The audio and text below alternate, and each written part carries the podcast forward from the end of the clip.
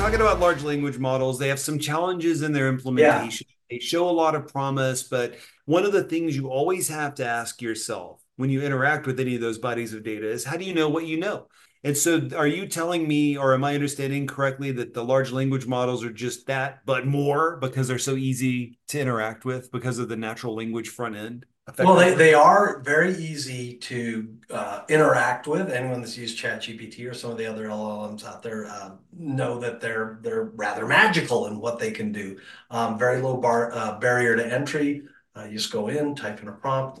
But with these limitations uh, out there that we that we just went through, um, there are some folks that are trying to look beyond that. Now, LLMs have got this redheaded cousin uh, called knowledge graphs. Now, these are a little different animal out there. These are actual nodes and edges, if you're into graph theory, that connect facts and figures and, and relationships. Think about it as it's a whole bunch of nouns with a whole bunch of verbs that connect in between them. Hockey, sport, the connection, greatest. It's super easy to add nodes and edges into the graph. Mm-hmm. So real-time learning, not that big of a deal for a knowledge graph. Remember we said that was one of the limitations with an LLM? Well, the net net of this is knowledge graphs can put together some rather complex tasks like semantic searches or natural language processing to where we give it um, some linguistic uh, prompt and it can actually start doing analysis on that and we can manipulate that in a number of different ways.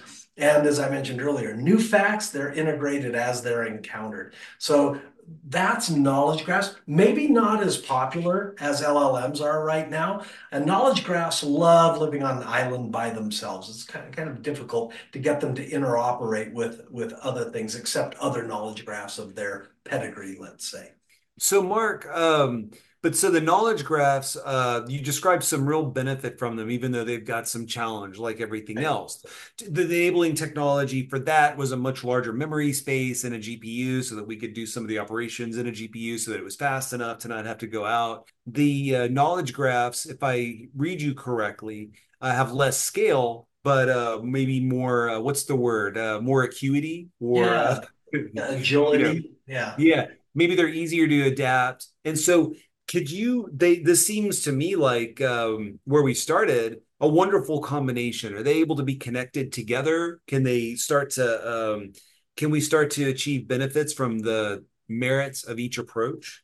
Right now the way they're operating together I, I, think years from now we're going to say that oh my gosh how clunky this was. But right now llms and knowledge graphs are they kind of live in their own domain and then uh, independently and then they exchange information back and forth where the knowledge graph is is uh, is providing that real-time learning that the llms can consult uh, and, and that continuous fine-tuning that's a feature LLMs don't have that they can get from. And then the knowledge graphs can kind of gain some of that rich nuance. You know, if you've ever said, uh, give me a non-compete clause for the state of Colorado into ChatGPT, and then you say, can you write that as a Shakespearean sonnet?